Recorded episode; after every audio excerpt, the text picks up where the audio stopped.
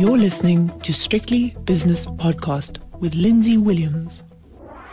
It's Friday, so it's time for the weekly wrap. And with me, wrapping the week that's almost concluded this week, is Arno Smit from Skyblue Fund Managers. Arno, I think the story of the week, in the absence of a lot of corporate news, is the South African Rand. Got to 1385 yesterday, retreating a little bit since then, but mm-hmm. nonetheless, mm-hmm. a strong, strong currency. Yeah, um, so we've seen a complete, well, not a complete turnaround, but somewhat of a turnaround in the currency. Um, and it's also, we've seen, um, I think the first quarter, the number for inflows into local equities, foreign inflows is also positive. So whilst everybody in South Africa has probably been telling their clients to take money offshore, um, and there's quite a few articles that was doing the rounds during January and I mean, it seems as though the foreigners has been buying us. Uh, they have been acting contrary to what we've been doing in South Africa. Yes. We, not including myself. Um, and then, uh, I mean, if, if, you just look at the market itself, the market being the JSE now, um, that that's that's up close to I think it's 16% for the year to date, uh, mm. as at the end of of March, slightly higher probably now. So, I mean, we've seen some good returns locally, and um, I'm afraid a lot of local investors has missed those because um, the focus has been to to cut risk and to maybe move your money into dollars or, or, or pounds, and that's probably not been the right thing to do. Um, but but what is interesting is is that uh, if if you compare uh, the rand to to the Brazilian real and and the Turkish lira, which is the two we've been following uh, for quite some time. Um, the Turkish lira is now it's it's gone completely. Uh, you know, it's it's sold off. Obviously, they've got their own issues, big issues, and so we've seen a bit of a divergence between the Turkish lira and and, and the other two.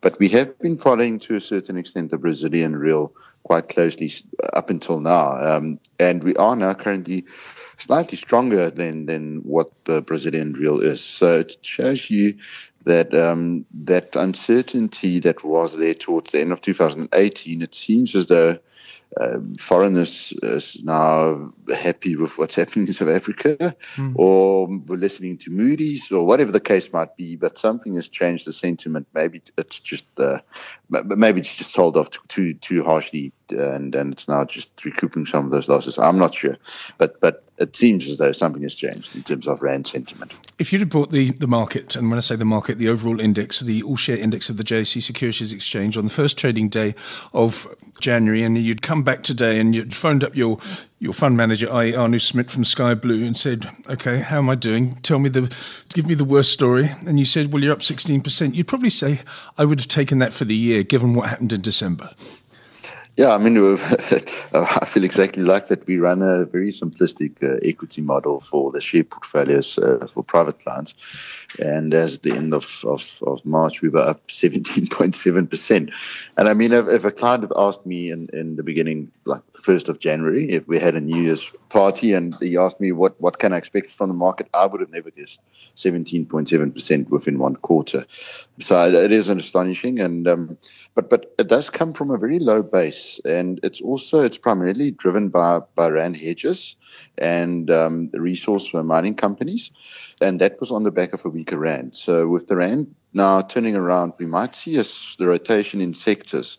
So I do think it's worthwhile, if you're still in the market, is maybe worthwhile looking at different sectors and maybe taking some profits from some of the rest, those RAND hedges and, mining companies, and maybe moving it into more SA focused um, place, which is a lot cheaper still um, compared to some of the RAND hedge um, companies listed.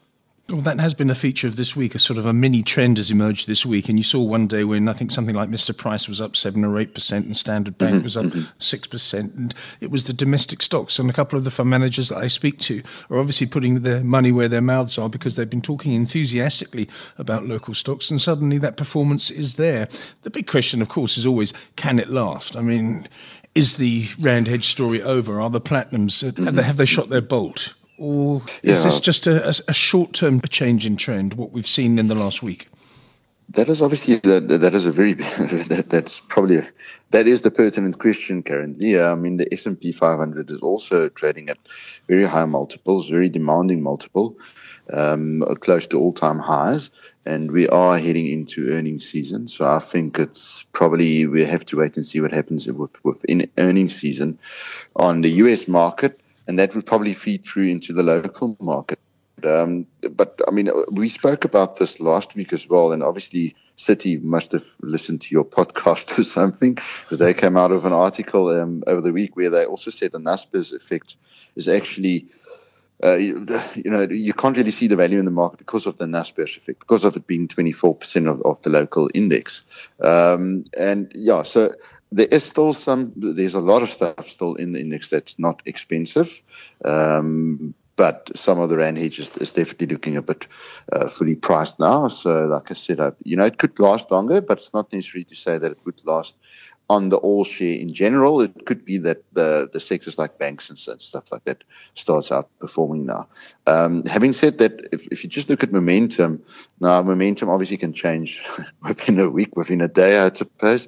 But if you just look at a normal 120 day uh, moving average versus the index level, I mean, there's still some momentum on uh, driving or still some momentum behind the index, um, although it, it has run very, very fast. So it could be, we could see next week, we could see a bit of profit taking with some of the SA flavor um, doing better than, than the RAND hedges. Yeah.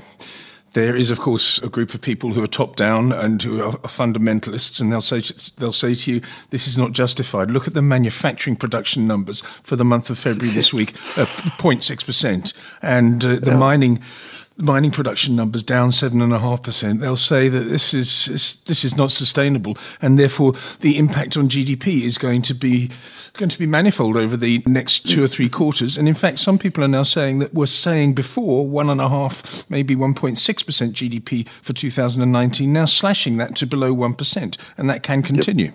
Yeah, look, we had, I think we touched on this last week as well. And I mean, the market can stay rational for longer than what you can stay rational. Mm. And I think that's the problem with the top down view is, is that uh, we've seen it in, in China before. We've seen it in most countries where the, the, the equity market just com- it does completely the opposite than what the e- economic data does. And um, so it could, well, not could be, it is exactly the same thing that we've seen up until now, where economic data is definitely not great in South Africa, uh, not at all. Um, yet the market's up 17%, so or 16%. But I would just like to re emphasize that it's from a very, very low base. So uh, there was definitely upside. You know, the, the, well, the market was priced at a discount, and it's probably just catching up to that. And then, like I said, I mean, the, the, one of the big drivers was the rand. Now that we've seen a turnaround in sentiment, that driver could be gone for for the next couple of months if the rand stays where it is. Because even if you look at earnings and you don't, you just go one step down from top down, being economic data, and you take it down to earnings, and you look at, at Pick n Pay's results that came out this week, a price deflation of 0.1 or 0.3%, a turnover growth like for like 4.8%, earnings per share is up 13%. But I think if you look at the turnover growth versus price deflation, which tells you something about margin, and Pick n Pay has been very, very good at, at cutting costs over the last couple of, almost the last two years, three years now, uh, one of the, the better retailers in terms of doing that. Um, it, tells you something about uh, there's there's definitely margin squeeze um, happening in the local market. We've seen it through, uh, like I said, Pick n Pay results. You can see some of it, not a lot. But if you look, for example, at Pioneer Foods and Tiger Brands, it's definitely happening. Um, the input cost is going up, and the money they or what they get paid for the product is is, is, is, is in decline because of deflation, because of the low, very slow e- economy. So there's no, there's there's basically no demand driven inflation uh, or demand growth in the economy, and therefore um, prices can't really go up uh, to the end consumer, but the costs keep, keep going up. And I think we're seeing a bit of a margin squeeze in a lot of those types of, of local companies. Arno, moving to overseas now, it's a similar story, but for different reasons. You've got the S&P and the Nasdaq and the Dow Jones all close to all-time record highs, and there was a melt-up phase, but now it's just steady, steady, grinding bull market, mm. an unloved bull market in many quarters, but a bull market nonetheless. And this has been phenomenal. Yeah. We've been brilliant at 16, 17 percent in the first quarter and a bit, but the the overseas markets, the S&P and as I said, Dow and Nasdaq, really are on fire. Yeah, look, and then like I said earlier, the, you know, the proof is now in the pudding. We're moving into to earnings season, and we'll have to see what happens in the earnings season because it's priced now for not perfection. Well, I suppose you can say perfection because uh, uh the, the, the multiple on the market is, is, is, a demanding multiple. It's not as though the market's cheap. The S and P for 500 that is, um, I mean, it's it's at 16, 17 thereabout. So you need proper earnings growth, or uh, for earnings to actually beat expectations in order for that multiple to be sustained going forward. Now, um, you know, so the problem with, with earnings is not the problem. I suppose the positive is that the expectation is not that high. So it's not that difficult to beat the expectation currently. So it is doable, but the likes of, of the tech giants, uh, it seems as though there might be some disappointing earnings coming out of those, and those has been the, the market leaders up until now. So uh, we're in for, for, for definitely interesting times. Um, I mean, if, if, we could, if we do see S&P 500 that has a bit of a retracement due to earnings, um, one can expect the dollar to maybe weaken a bit more, and that, that feeds into to the rand being a bit, uh, bit stronger as well. And we've seen it from the Fed as well. The Fed uh, still being dovish, and you know it's, it's uh, they are now there's there's a slight uptick in in, in inflation. Um, the number of job openings is now at a level which is the lowest it's been for a couple of months. So uh, the same thing we've just discussed for some of the local uh, companies is happening in, in, in the US, where they have margin squeeze. And um, we'd have to see how, if that comes into earnings, if earnings actually disappoints, and then we'll see the market correct. If earnings, like I said, if it meets expectation, then the market might stay at, at current multiples. Okay, and we'll end this now with my story of the week, and it's really the story of the day. It's a company called EOH, and it came out with a trading update this morning. And as we pre-record this interview, the share price down about 7%. On the opening, it was down 20%. And your attitude mm-hmm. towards this as a fund manager, do you say that Mr. Van Coller, who's relatively new in the position as CEO of EOH, do you think that his sort of clear out, if you like, is something that is a cleansing, sort of enema-like uh, clear out, and all the worst is over. And what we saw this morning was the final capitulation from the Bears. Yeah, the Bulls rather. The Bulls capitulated. Yeah, that, that's a very good question. Um, the sector is actually up uh, quite nicely, but EOH is still, you know, it's still going nowhere. Uh, it's, it's it's hard to say currently if everything is out. We'd hope one would hope that everything is out and can't really get any worse.